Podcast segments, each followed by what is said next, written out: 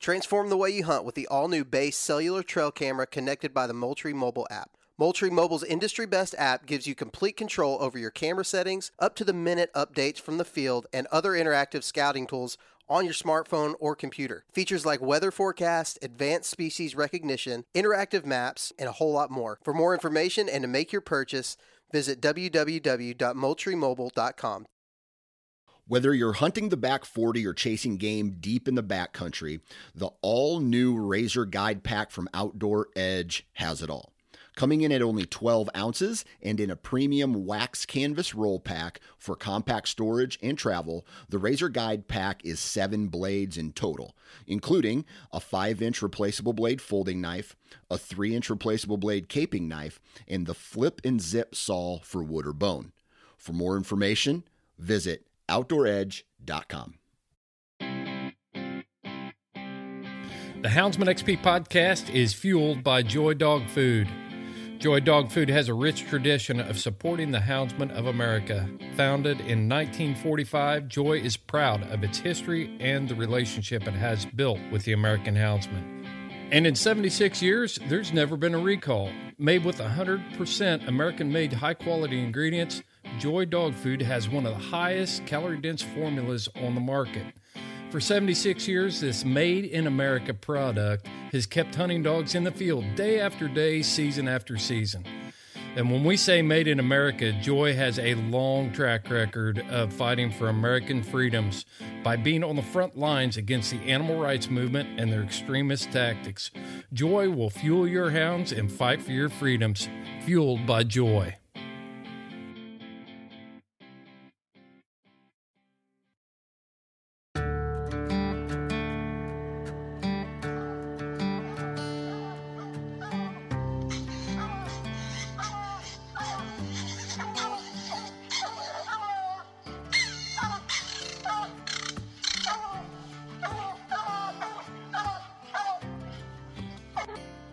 This is the Houndsman XP podcast.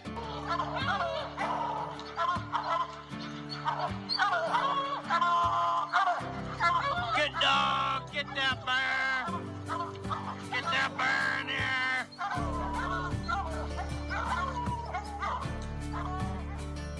The original podcast for the complete houndsman.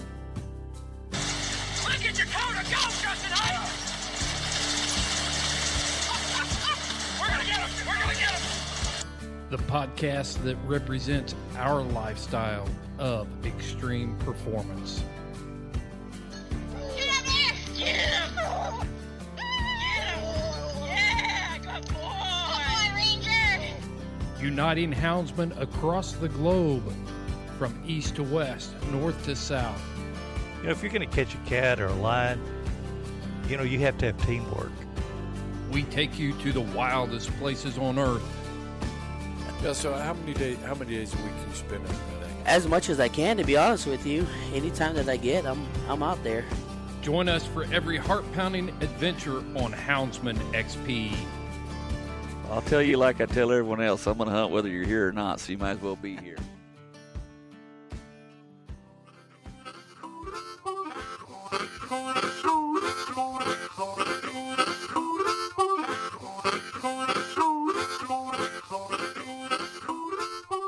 Houndsman XP, nation, world, globe. We're global, Heath. Yeah. We're global with Houndsman XP.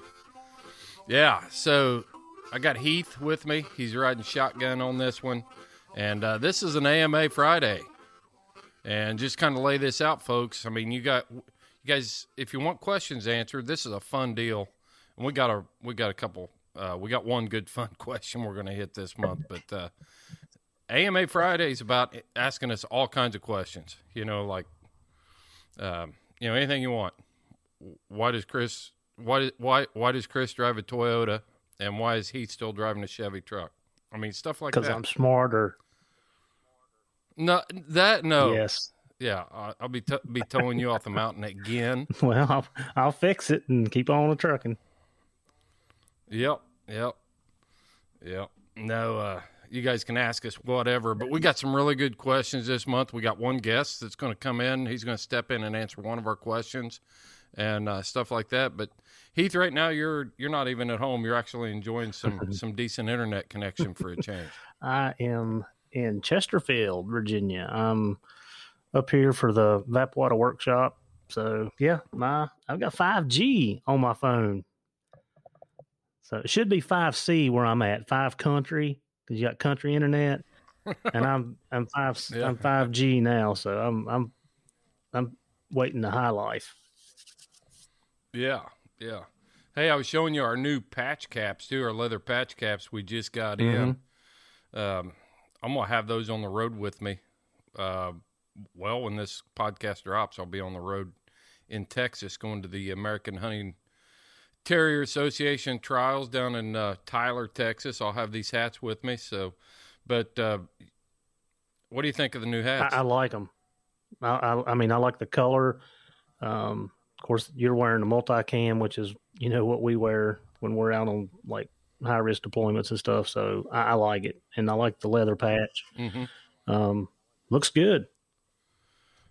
I I searched all over looking for a very well done uh, leather patch cap. That I mean, when it when it was finally on the hat, I mean, it popped, and I went to, with Western Rider and got all Richardson caps, and uh, when they put their stitching in and the way they they laser engrave these patches, I mean, they are sharp, and we got multiple colors. You know, we've got uh, tan and brown, and we've got black and gray, and we've got we've got blaze orange because bear season is here, and uh, you can you're going to be able to find all of those on Dogs Are Treed by the time this drops. So, nice. uh, and then, yeah, L.W. Nixon's going to carry some in his shop over at uh, Cajun Lights. So oh, they'll be in his shop in, in North Carolina. So they're going to be out there, and they're a good looking hat. Can they get them off of our website?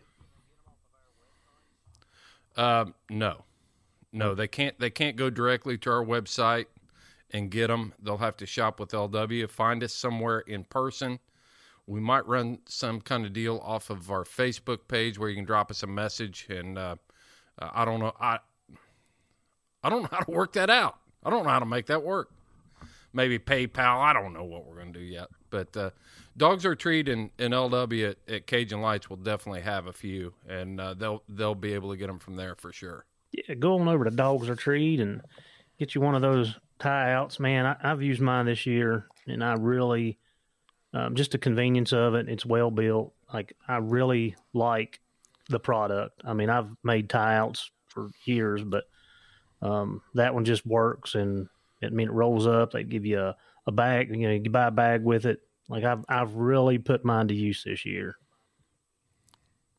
I'll, when anytime I go to an event and uh, people see me set it, setting that thing up, they got to be quick if they're going to watch because it only takes like it takes less than five minutes to s- set it up. Uh, but once I once I get set up or they see me setting it up, man, it draws a crowd. At Bear Camp down in Tazewell this year, uh, there were five guys that were standing around saying, "Hey, you, are you setting up that dogs are treed tie out?" And I said, "Yeah." And they said, "Man, we want to see you set that up." And uh, by the by the time by the time they were, you know, it, three minutes it was done, out of the bag, set up, and I was hooking dogs to it. Yeah, so they're nice. it is slick. Yep. Yeah, yeah, one of the best, one of the best, best pieces of gear that I've got in the truck for sure. Yeah. Well, hey man, let's dive into some of these questions, and uh, I think we'll just start with uh, we'll we'll just start with a question here, and uh, see where we're see where we're at on it. Uh, let me pull it up. I had I was trying to get see I'm technologically challenged here. I was trying to get everything set up so I wouldn't be digging. Well, that goes along with driving a Toyota. I mean, You know what? Hey, here's here's the truth of it, man. I tried to love my Chevy. I had a nice Chevy truck. I went out and and had a 2017 Silverado Z- Z71. I mean, that thing was tricked out. It was it was a beautiful truck. I wanted to love that thing so bad. It was comfortable to ride in. Wheel bearings went out of it while I'm in Montana. That was the first. in a that was the first thing. I mean, I- 2017. Oh yeah, yeah. Wheel bearings went out. Had to have them replaced. And I mean, this truck, this truck was, the- uh, it was hooked up to the app on my phone. I could be sitting in the cabin, and and start it via Bluetooth out in the driveway and let that dude warm up. I mean, I loved it. It was an awesome truck. So the wheel bearings go out of it. That was the first thing. And then, um, um, so I got that fixed. And then the uh, when I was pulling back from Montana, 70 miles from home, every light on the dash comes on. Blue, you know, I like the freaking space shuttle was failing. And um, pull over, get get off the side of the road, look in my owner's manual, what's going on? Can't find anything. Call the Chevy dealer. They're like, man, we think your torque converter came apart in it, in the in the transmission. Can you get it here? Well, I limped it off the, to the next exit, took it in there, and of course, I was that smart guy. You know, when I when at a hundred thousand miles, you know, I didn't answer the phone calls about extending my warranty, so the, it was out of warranty. Yeah, yeah, and uh, uh, so here I am, six thousand dollars out of pocket, getting it fixed at a Chevy dealership. Have to call my brother, haul all my stuff. I mean, I'd been on the road for two and a half months. Took loaded all my stuff in his Toyota Tundra. Pulled my pulled my side by side. All my dog box, everything went home in his Tundra. All my dogs, everything. R- We're, we're riding in style now in his Tundra. Get it home. Go back uh, three days later to pick my truck up. Now I got to say, the service at the Chevy dealership was awesome. I mean, that, from the time I got that truck there to going back and getting it was three days. I mean, that was amazing. I couldn't couldn't ask for better service. Get back over there, pick it up. Wife and I are driving back home. She's she's driving her vehicle. I'm driving that. We stop for supper in Louisville, and I go out and get in the truck, turn the key, boom, nothing happens. And I thought, daggone starter went out of this thing. And I get under it. I'm looking at it. I'm thinking, okay, I got you know one shot. I'll put her in the driver's seat. She turned the key. I'm gonna hit this thing with a hammer. Hopefully, boom. You know that's an old Chevy trick. Hit it with a hammer. You can knock that starter loose. Get the starter going. You can't get to the starter. There's so many guards and the way they where they had the starter and everything on that. I could not get a, a hammer to to tap on that starter while she was turning the key. So we call the old the old OnStar, and it took them five and a half hours to get a tow truck to me, to get us towed back to the Chevy dealership for a new starter. And on the way home, I was so mad. I was like, when I get home, that sucker, I'm selling it. And I bought a 2007 Tundra that I didn't feel bad about beating the mirrors off of, and I've loved it. It's been the most awesome truck I've ever had. You shouldn't have had a problem out of a two 2017 like that. I mean, that's crazy. You got a lemon. Hey, I look, I re, I researched it, and GM has a major problem with those torque converters in those half ton Chevys. In the s- seven, si- 15, 2015 on, Mhm. And I filed a I filed a thing. You know, if there's ever a class action suit to recoup money, my name's on the list for it. So, with the national whatever it is. Mhm. yeah.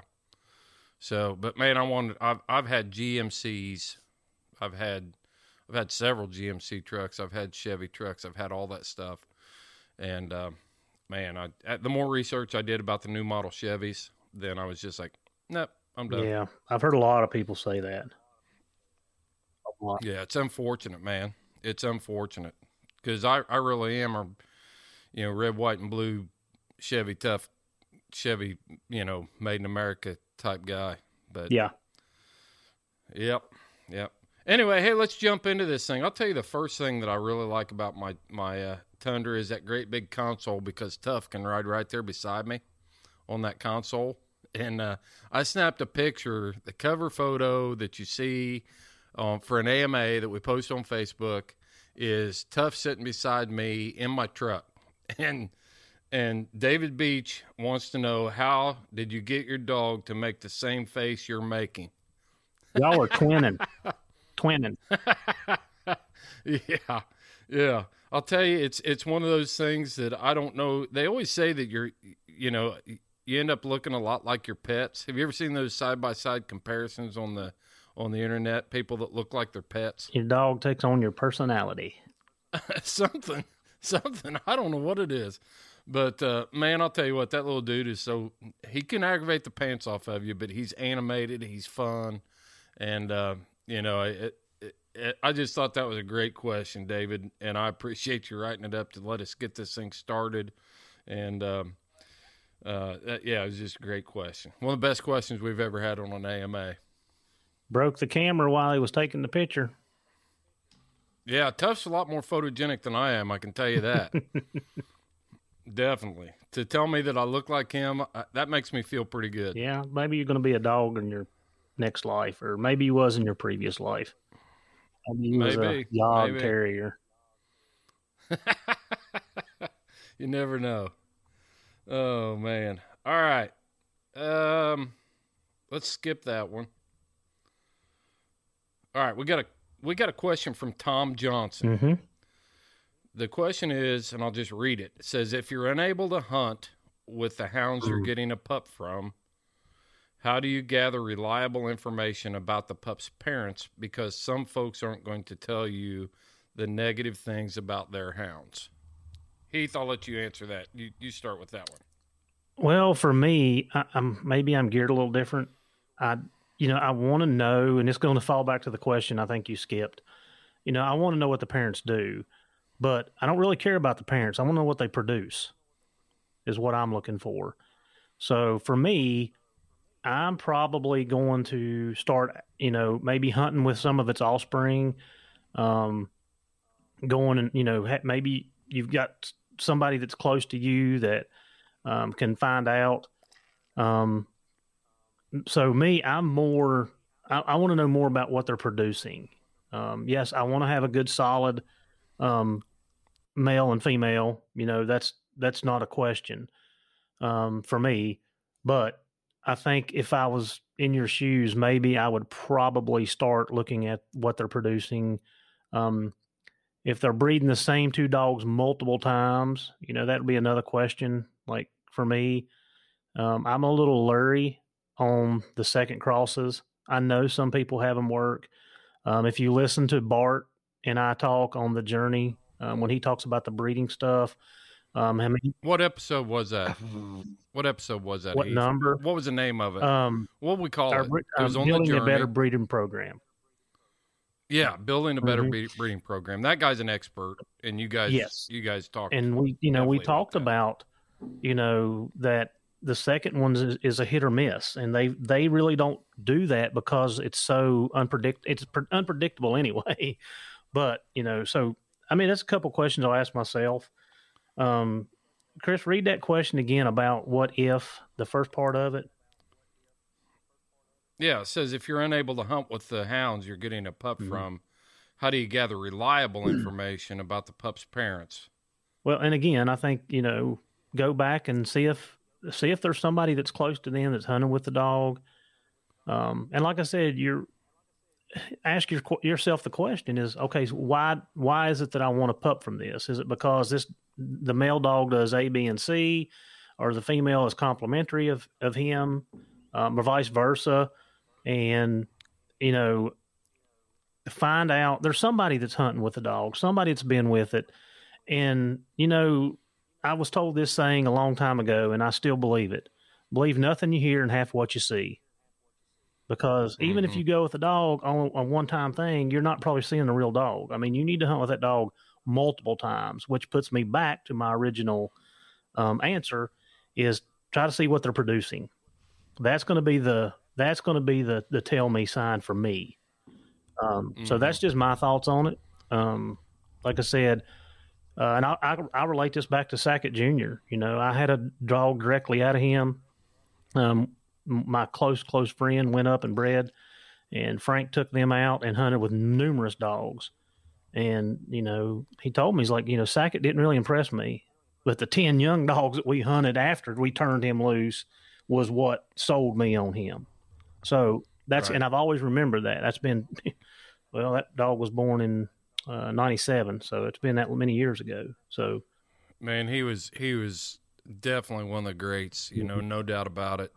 now he was a coon dog. I mean, don't get me wrong. That's not Yeah. you know that's not what I'm saying. I'm just saying that you know after after they went hunting with him and they started turning them young dogs loose 12 15 16 months old and it was just like bam bam bam he's like that's Well, for me, that's what i'm after yeah, yeah yeah. For for me, I mean, it's it's never been easier to get information. And you got to be careful because you can get good information, you can get bad information than we can right now in this day and age.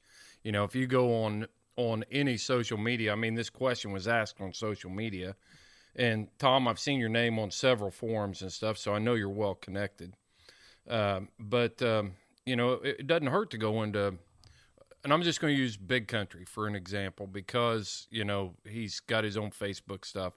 You could use Crash. You could use you know more people are setting up kennel pages where they're posting and and stuff results of pups and you're going to find people through your network that um, um, can answer the questions for you. You know and and can help can help you understand you know what you're actually getting into and um, if if you can't, then and you're you're shooting it from the hip here, and you're shooting in the dark.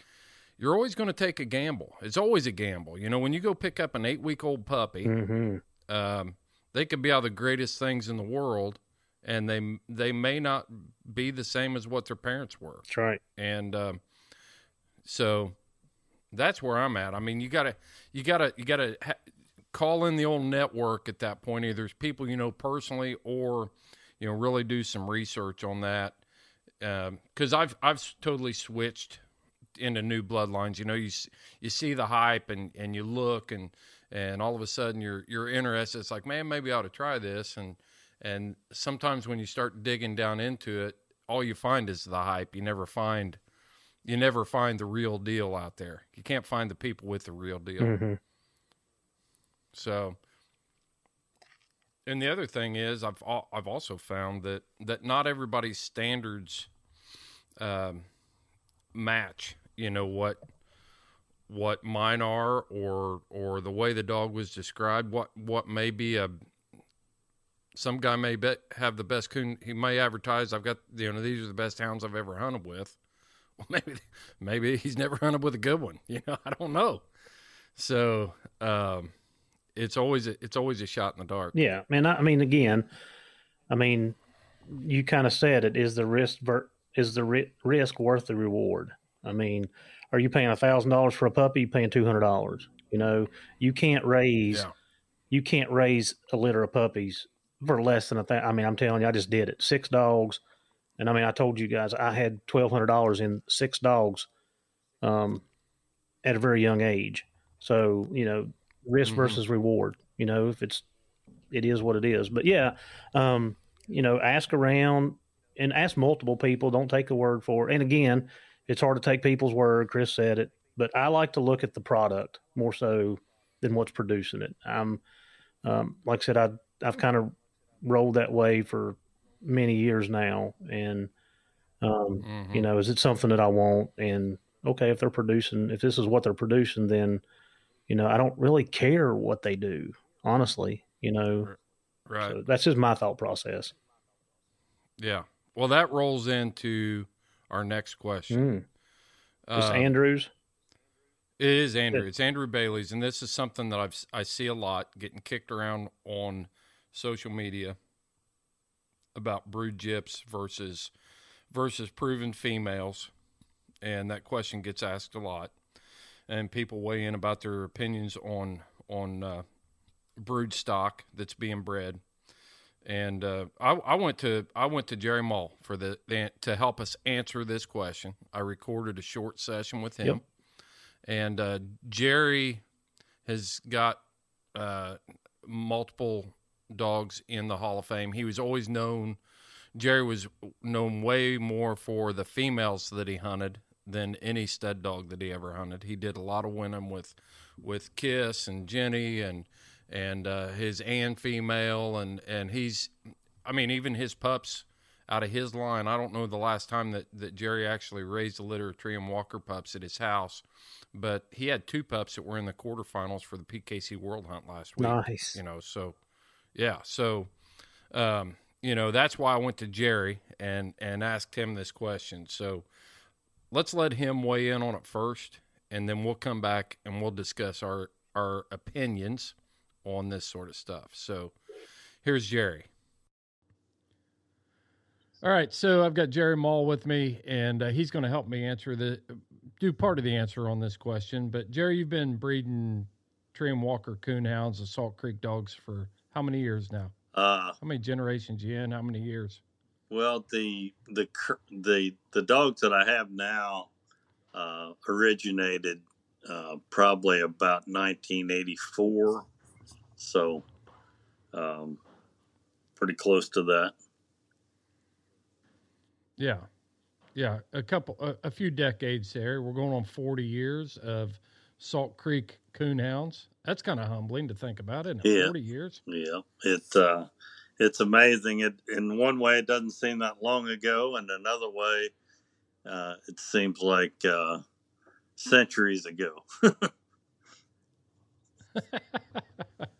Yeah, yeah. Well, the question is, the question is, uh, well, before we get there, I'll ask this question here in a second. I kind of want to set this up. You got two dogs uh, that you just posted and going on to the finals, or what are they in the quarterfinals for the PKC World Hunt? Meaning they're double cast winners, silver champions. I mean, you've had multiple gold champions in PKC over the years, and so you know you may not look at yourself like this, Jerry, but I do. I mean, I, I've always looked at you as a as a serious breeder of of Treeing Walker Coonhounds and a, a knowledgeable, good breeder.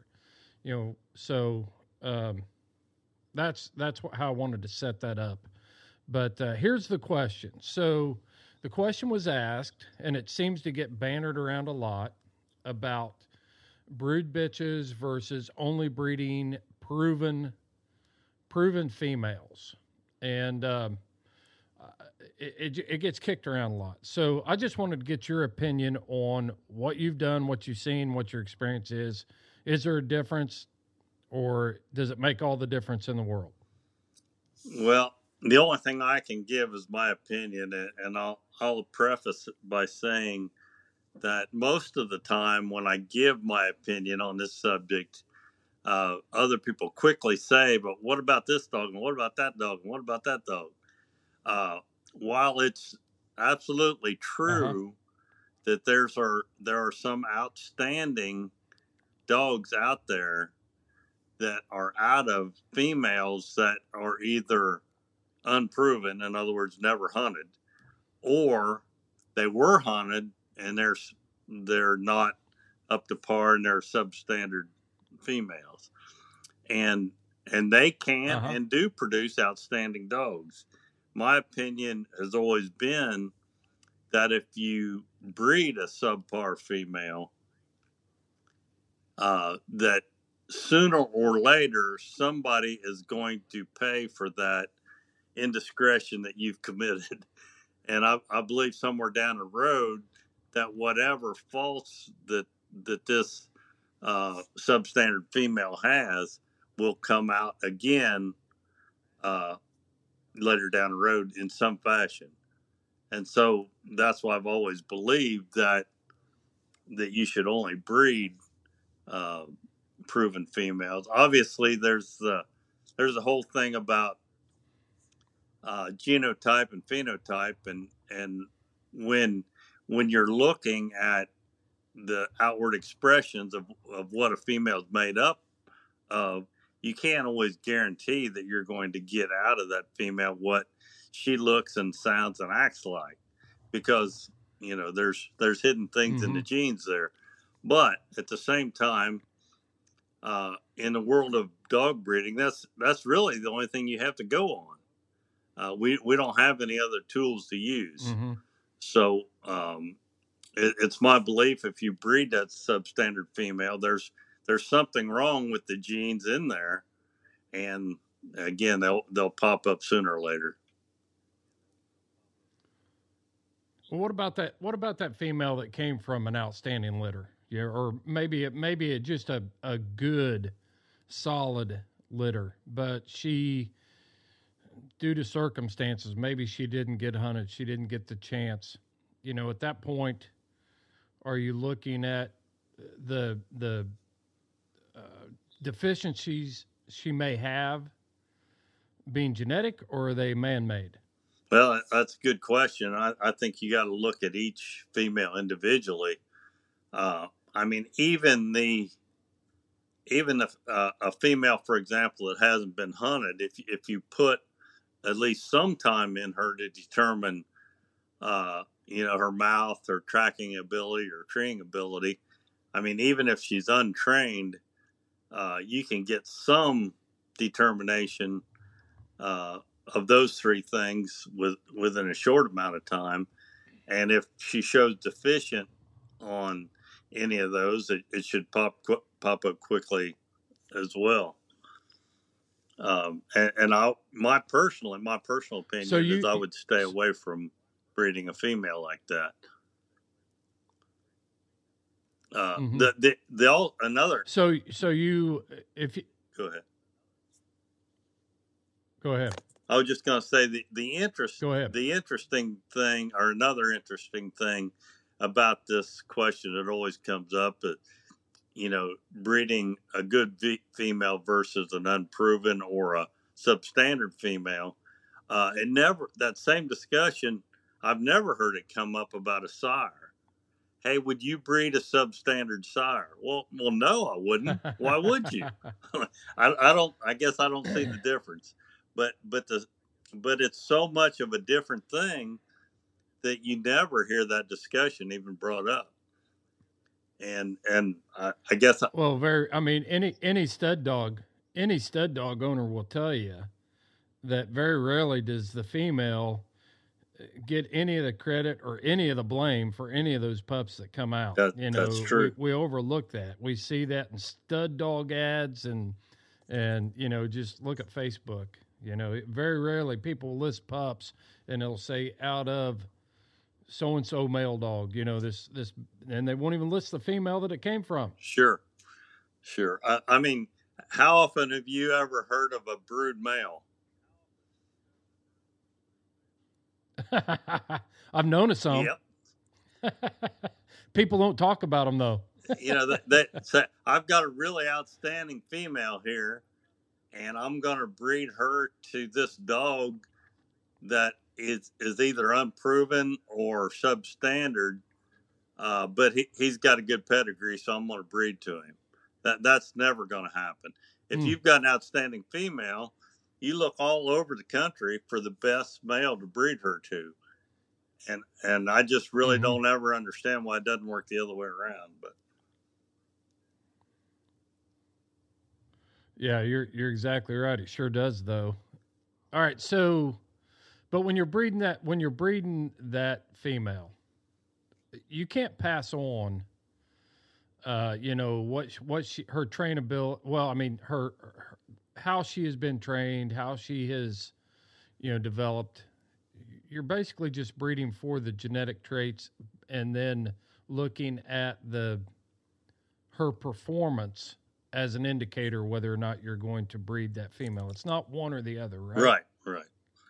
And, and you can, uh, you know, there's no direct science in it. I mean, just because it's an outstanding female or male for that matter, there's n- really no way to guarantee that that outstanding individual can can pass on any traits whatsoever uh, that Right. that they show that they you know that show up in their performance.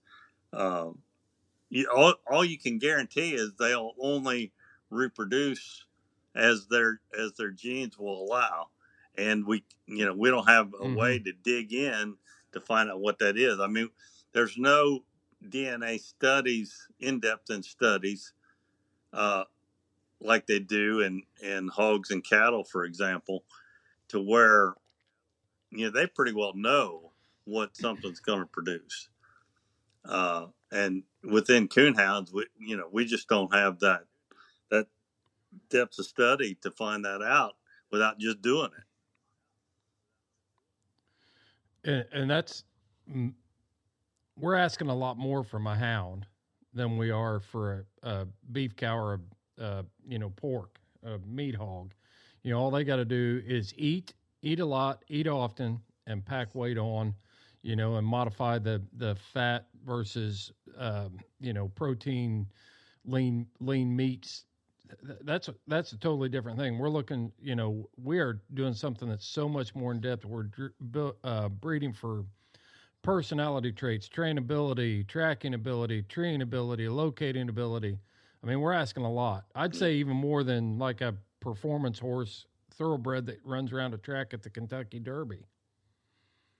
Absolutely, and and again, the, even though they ask uh, less of those animals, there's more in-depth study into their Yeah. their, their ability to pass on the genetic traits uh, because there's you know Mm. there's a lot of money in, in those industries and so for example that you know they they flush they flush the females of their eggs and then they do embryo transplants and all kind of other stuff which we don't do and uh and so there's a lot more a lot more in-depth study there but with coonhounds Yeah. as you Well, think, as, yeah. as you know in coonhounds i mean uh, you can breed two and i've experienced this many times you breed two outstanding individuals together with high high hopes and you might get a, a substandard or so-so litter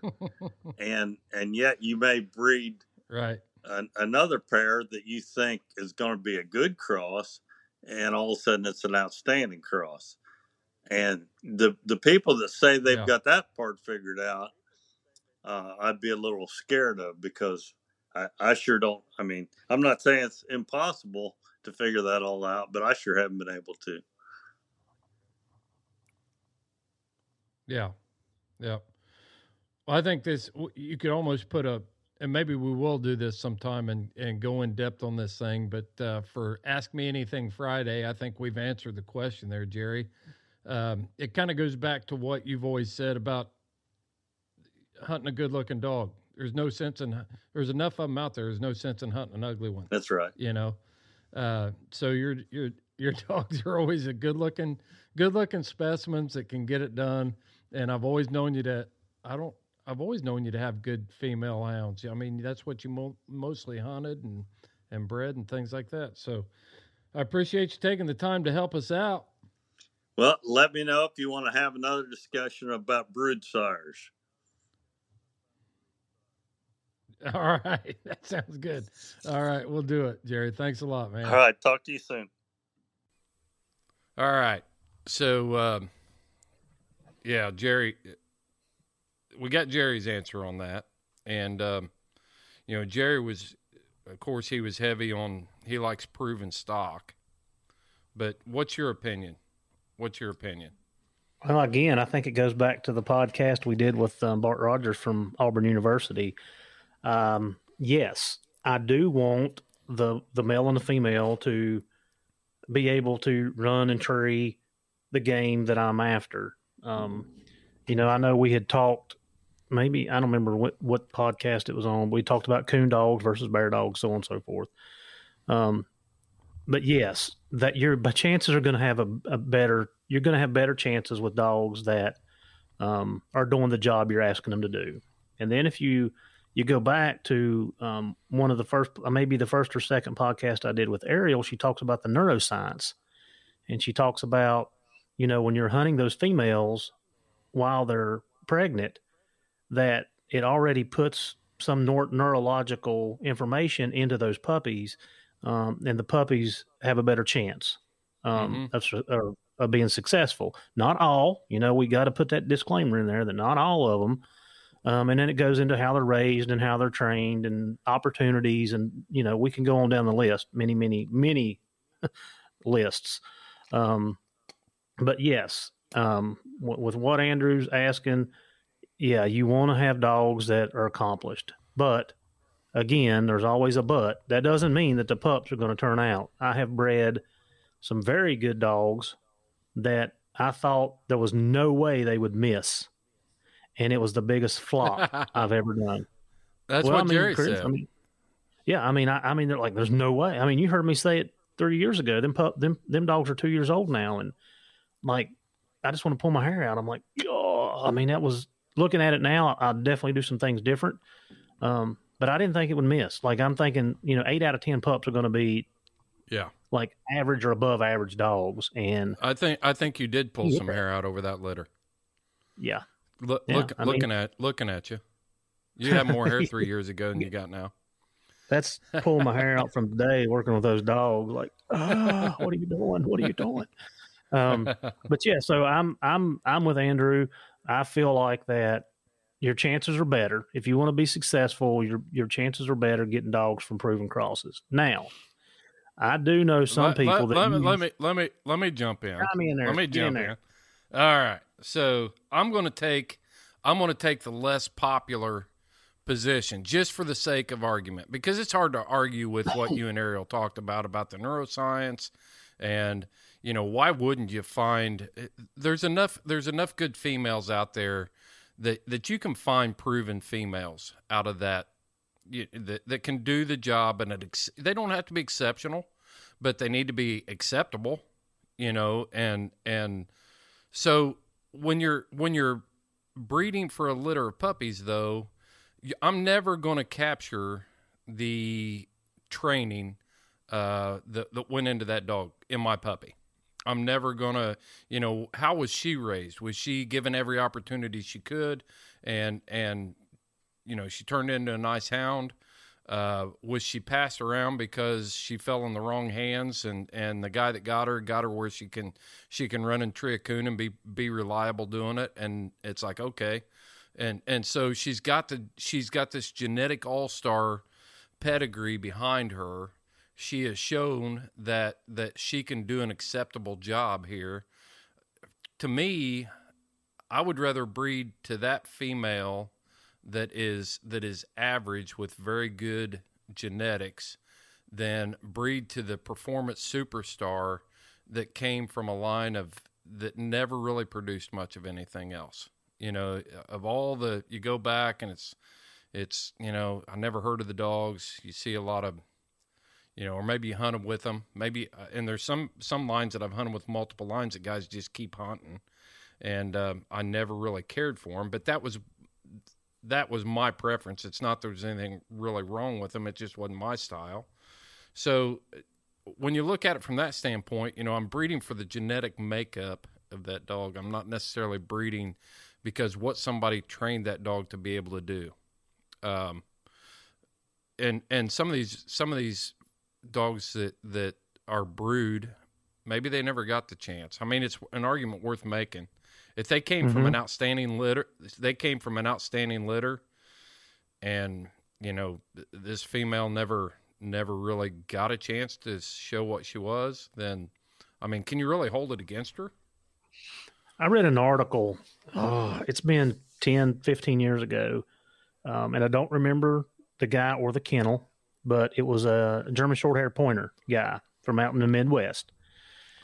And he had this little female that nobody liked. She was undersized. She was put up really good, but nobody, nobody would have bred to her because of um, I don't I don't remember what was going on, but she got bred accidentally and produced the best litter of puppies that he's ever had. So he continued to breed to her, and she produced high quality litters. Um, my buddy up in New York had a female, a Walker female. She was a lipper bred female, and I don't care what you bred her to, you got three, two or three, four out of that litter that was above average, and one or two that was superstars Mm-hmm. and it didn't matter what you bred her to. Bred her to bred her to four, four, five, five different males. And well, Jimmy, my old dog that that this past that that Jimmy was out of her. Uh, my Sky female was out of her. They were half sisters, different dads. I mean, she produced. So I think you got to take what you're saying into context. I mean, um, it, it can be that it can happen. Like you're not saying we're not saying it can't happen, but I think if you want to up your chances, you know, well, Yeah. both of them, and, and again, the the female that we bred to, um, she run into her own bear, no questions asked. So it wasn't like she she was a brood female. So Mhm. maybe I'm getting a little off with that. But the the, the article that I read about the GSP, um, yeah, that's pretty much what she ended up being, and they got numerous. I don't know the titles for the GSP and stuff, but she produced numerous dogs that placed in their their trials and stuff. Um, so, I mean, it's kind of like what you said is give or take. I I don't know. I mean, if we knew, we'd all be millionaires on the genetics and how they fall in dogs.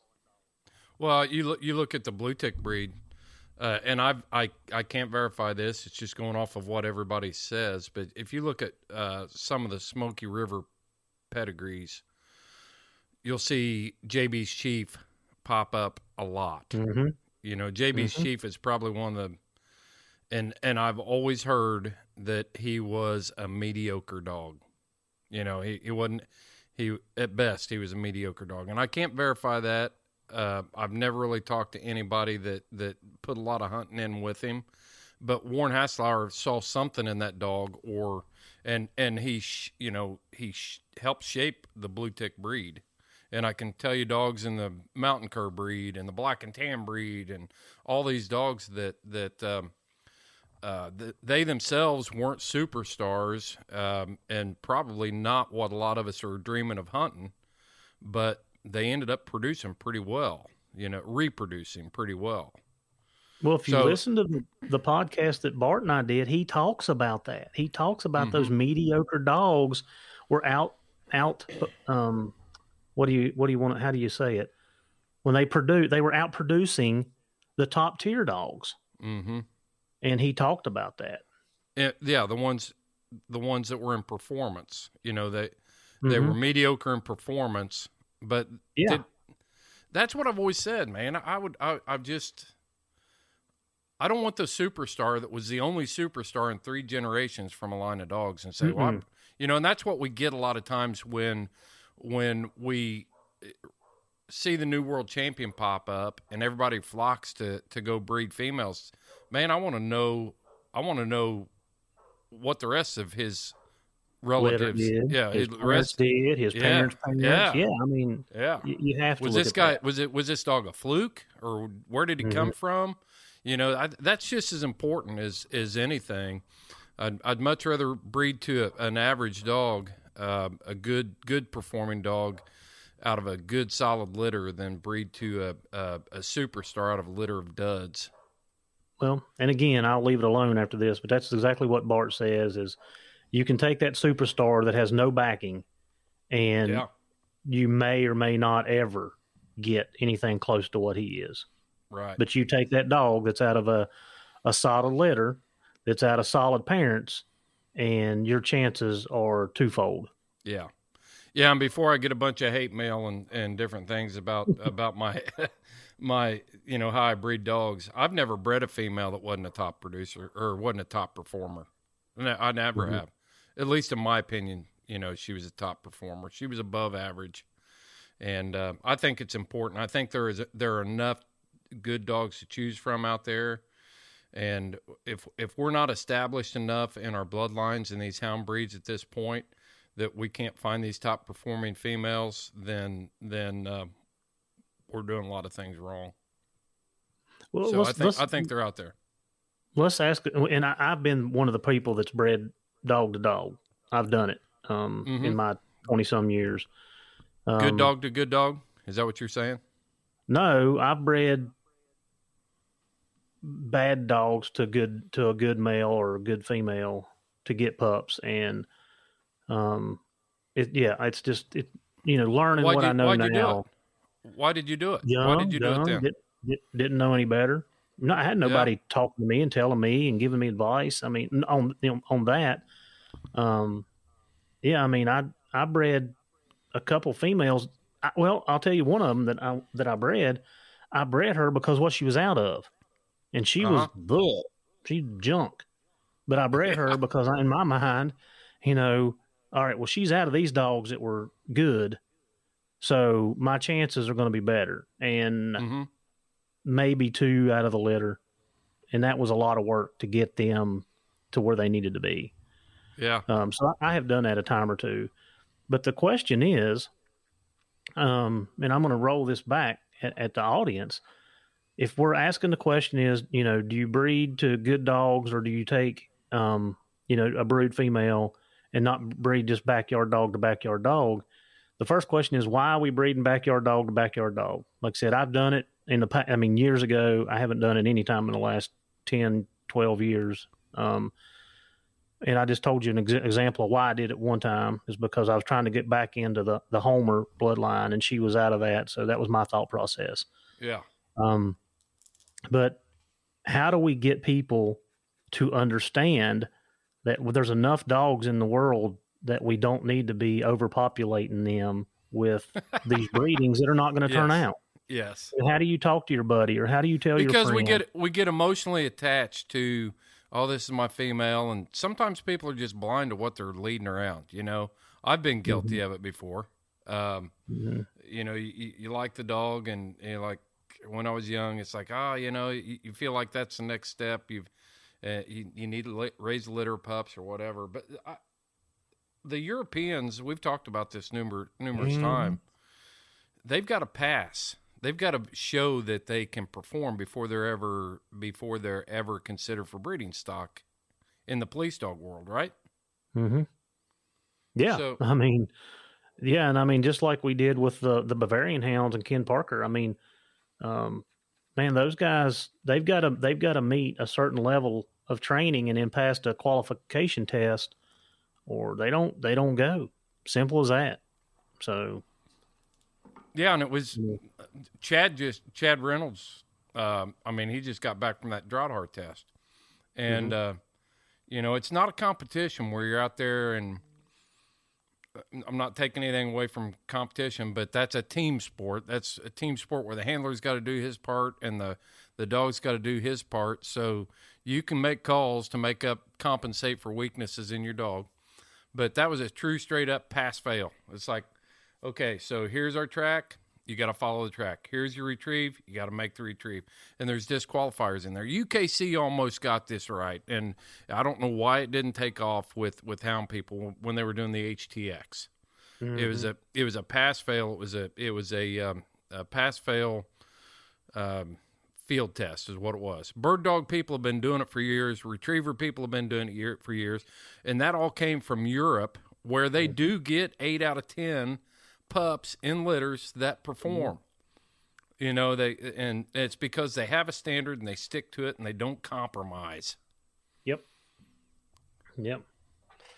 Well, hopefully that'll answer that question. Uh, with Jerry's input on it, and like I said, go back and listen to the the journey building a better breeding program with um, Bart, full of good information.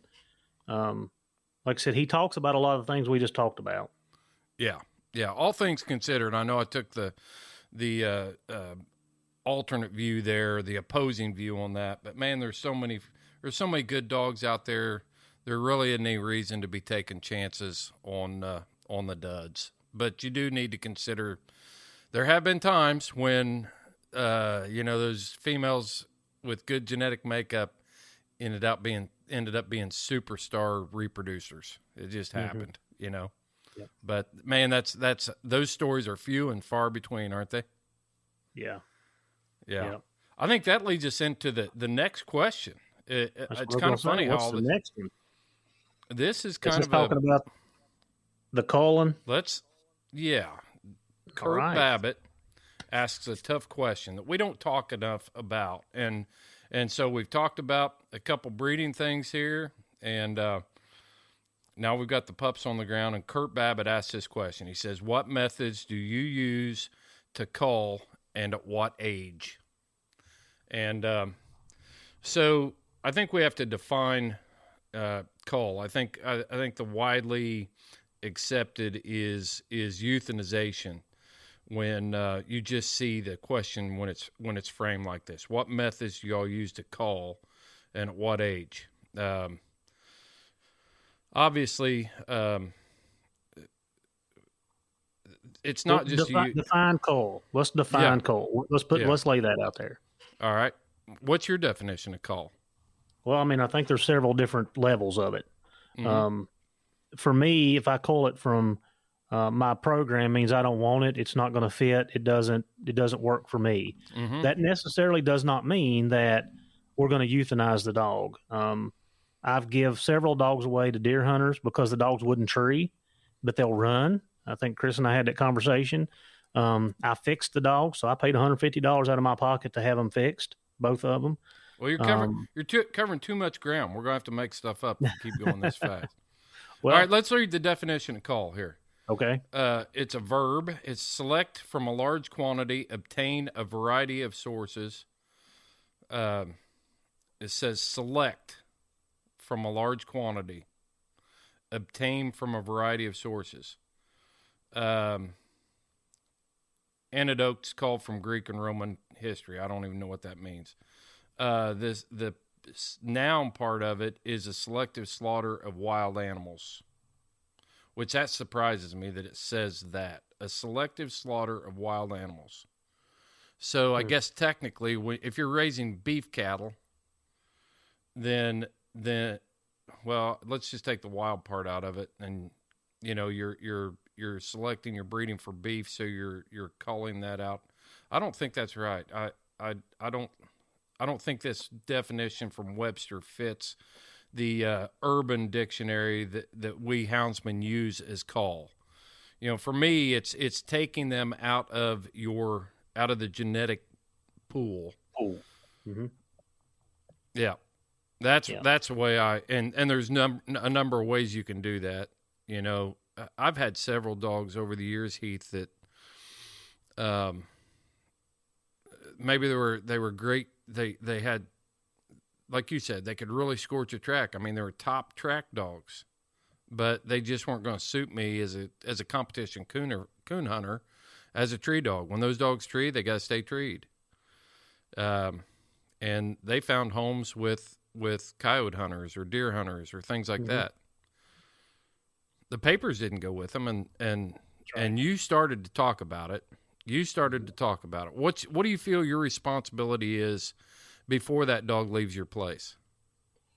Well, when it leaves my place and it doesn't suit me, it's it's not it's not going to be in the gene pool. So I have them spayed or neutered. Um, like I said, the Mhm. last couple that I've and I give them away most most of those. Um, I, I mean, I spay and neuter them because they're they're not what we're looking for.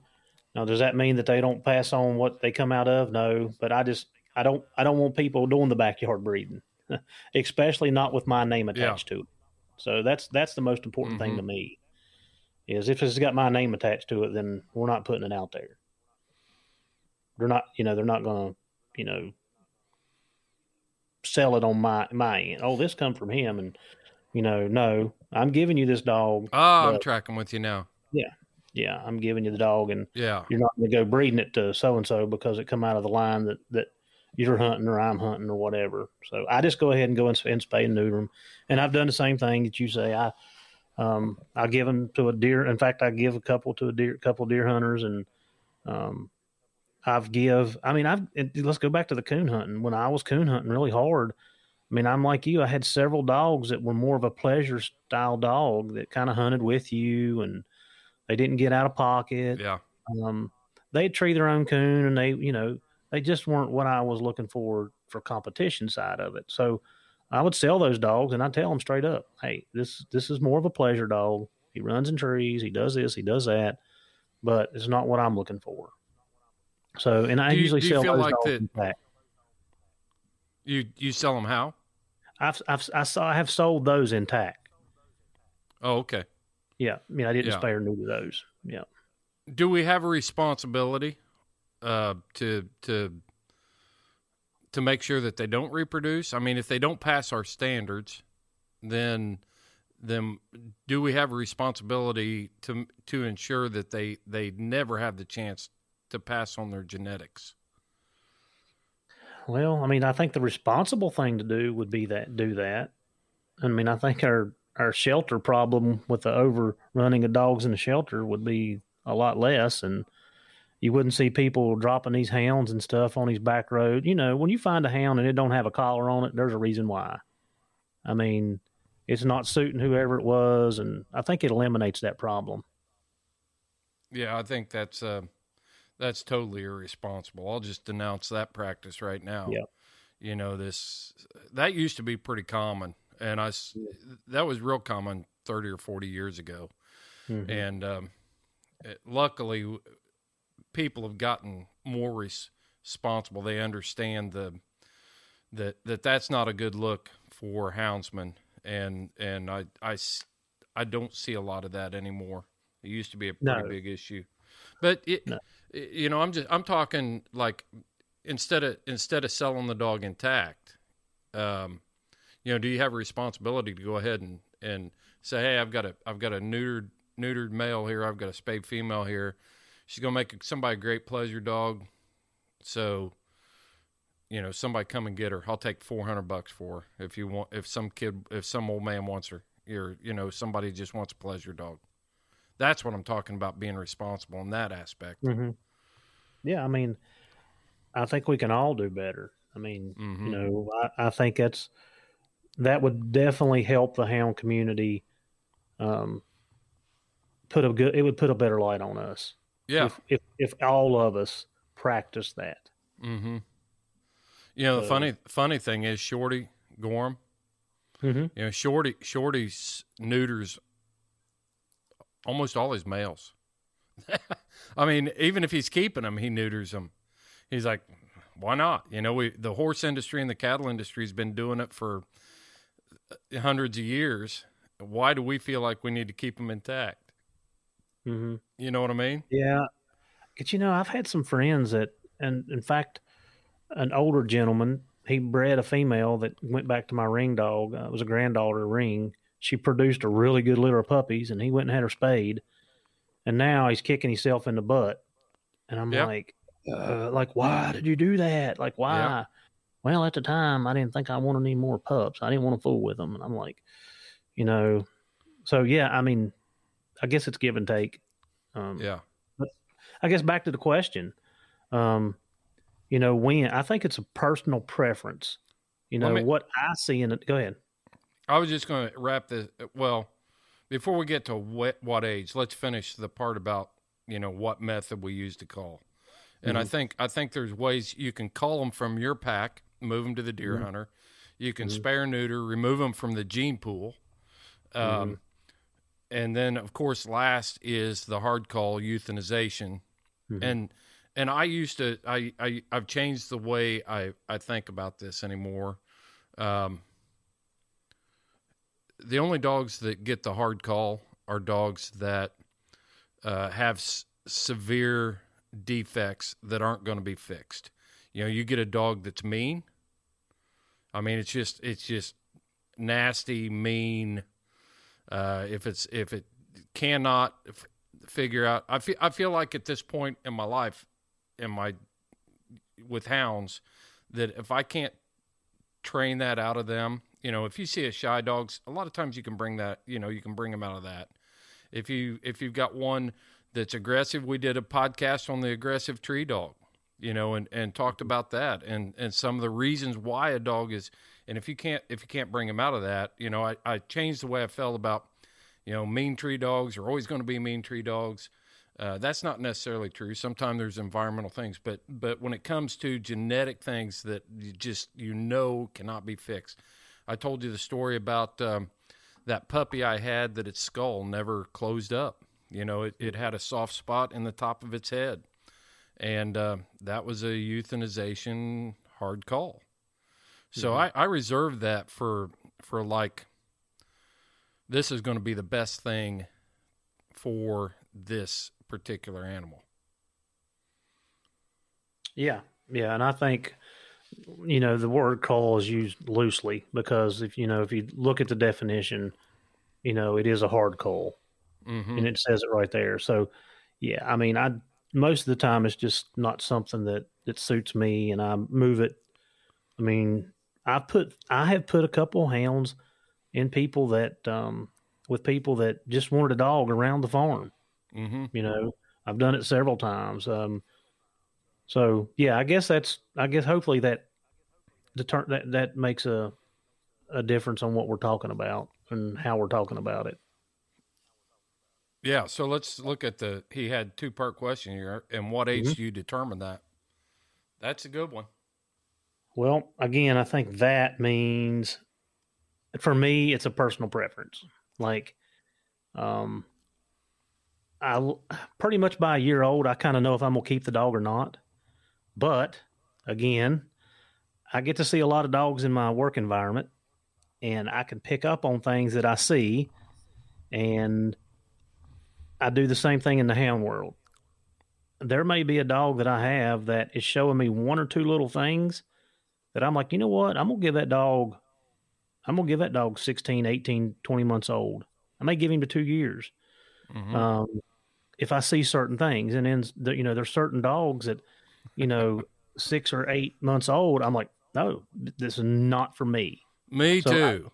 it's all personal preference. Um, and I think if you're realistic with yourself, that's the first thing, you know, um, what are you looking for? What's your expectations? So on and so forth. Uh, I look at it, it, it- You can't put a hard age on it. You know, there's no way you can. You you uh, you know, you look at some of the greatest athletes were late bloomers. You know, That's um, Michael Jordan got cut from his high school basketball team. Yep. You know, and and so you got that going on, um, and it's the same way with with these hound pups and. Um, you know if you if you if you've ever worked with a master carpenter and uh, you do something and you build it and and uh, you know he stands there and he looks at it and he's like well that's not square and he never put a square on it because he's got the eye for it he knows Yeah. that Mhm. that's not going to work out it's the same way with our development as houndsmen you know you got this puppy and all of a sudden you're you're watching him and and man, when he walks by, you're you're maybe you're feeding on the ground, you know, and scattering food out in the grass, and he's laying 50 yards away, and you see him raise that head and put that nose in the air, and before you know it, he's up and he's waddling over there towards where the food's at, and he's looking for it. You know, that's something I want to see. He may not start treeing his own coon or his own bear until he's 14 months old, but he's got that. He's got drive. He's got these other things. There's just something that you see about those pups that you that makes you want to want to stay with them. But I'm like you, man. Mm-hmm. If I'm not seeing anything by six to eight months old, it's just like I know in my gut that it's like me and this pup aren't going to get along. I can already Yeah. tell. Yeah, and I mean, I like I said, you know, I've said it on other podcasts. You know, back when I first started hunting, I kept dogs forever because I couldn't afford them. You know, it was it, it it's what I had, and I hunted them. And You couldn't afford to go find new ones. Yeah. right, yeah, I mean, I just Yeah. couldn't. And you know, I I, I kept dogs that now I would have I would have let them go. I would have culled Yeah. them from my place, and they wouldn't have been at my place. and a couple of those dogs made really. My, I had a dog named Smokey, and I, I mean, I could tell you some stories about him, and I mean, I'd fit to be tied with him at 16 months old, and I kept him around. I don't know why I kept him. I mean, I don't because I wanted to get rid of him. Mhm. And the last day of training season, the last day of training season, it's like somebody flipped a switch in his head. The light bulb went on, and he's like, "Oh!" And he made one of one of my really nice, nice hounds. But yeah, I would have never, I would have never kept that dog because he showed me nothing, nothing. Mhm. Wouldn't go with the dogs, wouldn't run. I mean, wouldn't do nothing. So, yeah, it's it's personal preference, and I think, you know, if you pick a couple things out that you like about the pup, then you're more likely to keep them a little longer and give them a little bit more chance. And one of the things that I um and I've said it on my podcast on the on the journey, you know, you've got to give the dogs um a fair opportunity, and if you're not giving Yeah. them a fair shake, then it's not fair to them. Um, Right. And I'm guilty. Like I've been guilty of this. Um, so you know, if the dogs are doing what you see, um, you know that's their responsibility to to try to give them every opportunity to learn and to grow, um, and to morph into what what dog they should be and what we want. So Yeah. Yeah, for sure. so hopefully don't that think- uh, answers your question on my end. Yeah. Go ahead. Yeah, Kurt, thanks for that question, man. It's a it's a tough one to, you know, you got to tiptoe these days. You got to be careful, you know, um, about how you answer questions, and but I think it starts with understanding that there are more methods to meet the objective of what we're really trying to achieve here than just using a one term fits all type thing. You know, there Mhm. are other ways to accomplish your goals. and um, you just can't put a hard age on it. You know, I, I personally, um, once I get down on a pup, then I know that most of the time it's best for me to to move on from that pup because I'll probably never give it give it the attention or the chance that it needs. I like seeing they don't need to be young superstars, but man, they got to be they got to show me those moments of greatness when they're Mhm. when they're small that I know are going to come out down the road. So, yeah, all right, this is the last one we're going to cover. And this is right up your alley. Jacob Morgan asks, "What is the ideal number of dogs to have on a big, old, mean, bayed up bear?" Zero. Zero. Uh, well, I, I think, you know, the first question you answer is what part of the country are you in? Because, like we've talked about here recently, you know, it's a lot different in the mountains where I'm at from the coast where you can't see your hand in front of your face. Um, Mhm. I, I personally like about four dogs, four or five, you know, six. Once you start getting dogs when they can't get out of the way and they get, you know, you got dogs pushing, and if you got a, you know, a really, you know, an overly aggressive dog that's wanting to get in there and bite and cause problems. Well, you shouldn't say cause problems, but for me, yeah. Then you start getting the more dogs, you're just going to get them get, get them tore up because all of them mm-hmm. can't get out of the way. Somebody's going to get run over. Right. Somebody's going to get caught up in the in the chaos. That's like, oh crap! I'm- just trying to get out of the way here, and now Right. next thing I know, I'm getting slung around. So, um, the more is not the merrier for me. Um, like I said, I mean, two bear that's going to walk and bay is plenty. I mean, it's plenty. One dog that's going to walk and bay and stay um, is less vet bills. But you know, my my perfect number is you know four to six is kind of where I'm at. I'm gonna re- I, I'm gonna refer to Willis Butolph. He was a government hunter and trapper Mhm. from Nevada. I think it was he was either Utah or Nevada. And Willis has a famous statement: "If you can't catch a bear with four dogs, you don't need more dogs. You need better dogs." Need better dogs. That's right. Yeah. Yeah. I mean, Yeah. And because when you start packing, especially down your country, you know, in that thick laurel and different things, if a dog needs to be juking and jiving and he can't get out of the way, man, that's a recipe for disaster. And Mhm. and if if very rarely have I ever seen, you know, a, a deal where dumping more dogs, dumping more dogs just makes a bigger wreck a lot of times because Mhm. if they won't tree with four dogs that you know have put a lot of bear up, or two dogs that have put a lot of bear up, dumping thirty on them isn't going to make them climb. They just they don't. No, no, I, I agree 100%. I think that's, um, yeah, but I'm, I'm good with a couple to, you know, one to six. And then, like I said, I think every time you start dumping one or two more dogs, that's just one more, one or two more chances of somebody getting hurt. Yeah, Um, and it's usually not the it's usually not the cheerleader that's getting hurt. It's the one that's standing back that that doesn't need to be there anyway. That is is getting your real superstar hurt. That's Mhm. what I've seen. Yeah, no, that's, that's, that's a fact for sure. So I think that's a pretty easy question is, you know, and I, like I said, I, I see a lot of guys posting on Instagram and Facebook.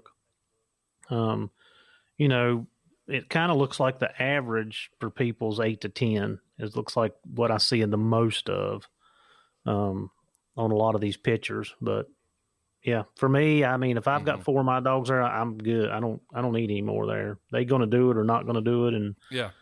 like I said, chances of them getting hurt are a lot less. Um, for sure. Yeah, just be, just because it's yeah. It's like being in a crowded bar and getting in a fist fight. You know, Mhm. if you're a bystander, there's a real if if you can't get out of the way, there's a good chance you're going to get hurt. You know, get yeah, you're gonna get a bottle whatever. over the head too, aren't you? Yeah, yeah. hey, I didn't Yeah, ask for so- that. I'm just here. I'm just here for the fun. Now I get a big old gash across my forehead. Right, right. Well, hey, uh, that's going to do it for this this uh, month's questions for AMA. I, I appreciate everybody that asks questions and engaging on these things. Seriously, I mean, you guys can ask us anything. We'll, we're not too proud to answer questions. We like to have fun and joke around. So, um, yeah, Yeah. I'm telling you. AMA, ask me anything Friday. Y'all need to send it up Yep. when Chris posts it. Like I said, we'll uh, we'll do our best to give some type of answer, right, wrong, or regardless. Yeah, and we try to go out and find people that um, have got got a lot of experience to to help us answer some of these when they're when they're we realize they're out of our wheelhouse. I'm not afraid to go looking for somebody that can help us answer it. So you can find uh, you can find guys need to go to if you haven't done so already. Go to our website, check that thing out. We put a lot of work into that, and nice. uh, you can you can shop on our shop and and you can find cool graphic stuff that like when you go to when you go to our website at houndsmanxp.com you can join us on patreon and when you join us on patreon at the $12 level you're going to get a sportsman's alliance membership we're going to go ahead and pay that for you we're trying to make this a really good value for that so you can support us that way um, you can support us by shopping for our merchandise we've got a cool hound mountain lion logo that just went up and that thing is blowing up, man. People are buying that thing left and right. The the old steak and shake cup from Lauren's Adventure. that's up there. That's up there. You can buy that as a decal. You can buy it on a tumbler. Check it out, man. It's a cool. It's a cool thing. And uh, Outer Agenda is, a, is is supplying us with all these cool graphics. So check out Outer Agenda over on Instagram too. It's um, uh, easy to find, but Derek Derek Tormanden is doing a great job on on our graphics for us. And and if you got a kennel or something like that, and you're looking for a logo or or artwork or something, then then hit him up. So, Heath, you got anything else, ma'am? Nope. Thanks for having me on. Well, I'll be I out appreciate training you. dogs again all day tomorrow. So All right. Yep. Well, you take care, and I'll be talking to you soon. And uh, guys, we're going to sign off. So make sure you're looking for the AMA post next month and post those questions. And the most um, likes that we get on those questions are the ones we read. So until next time, Heath, you follow your hounds, and I'll follow mine.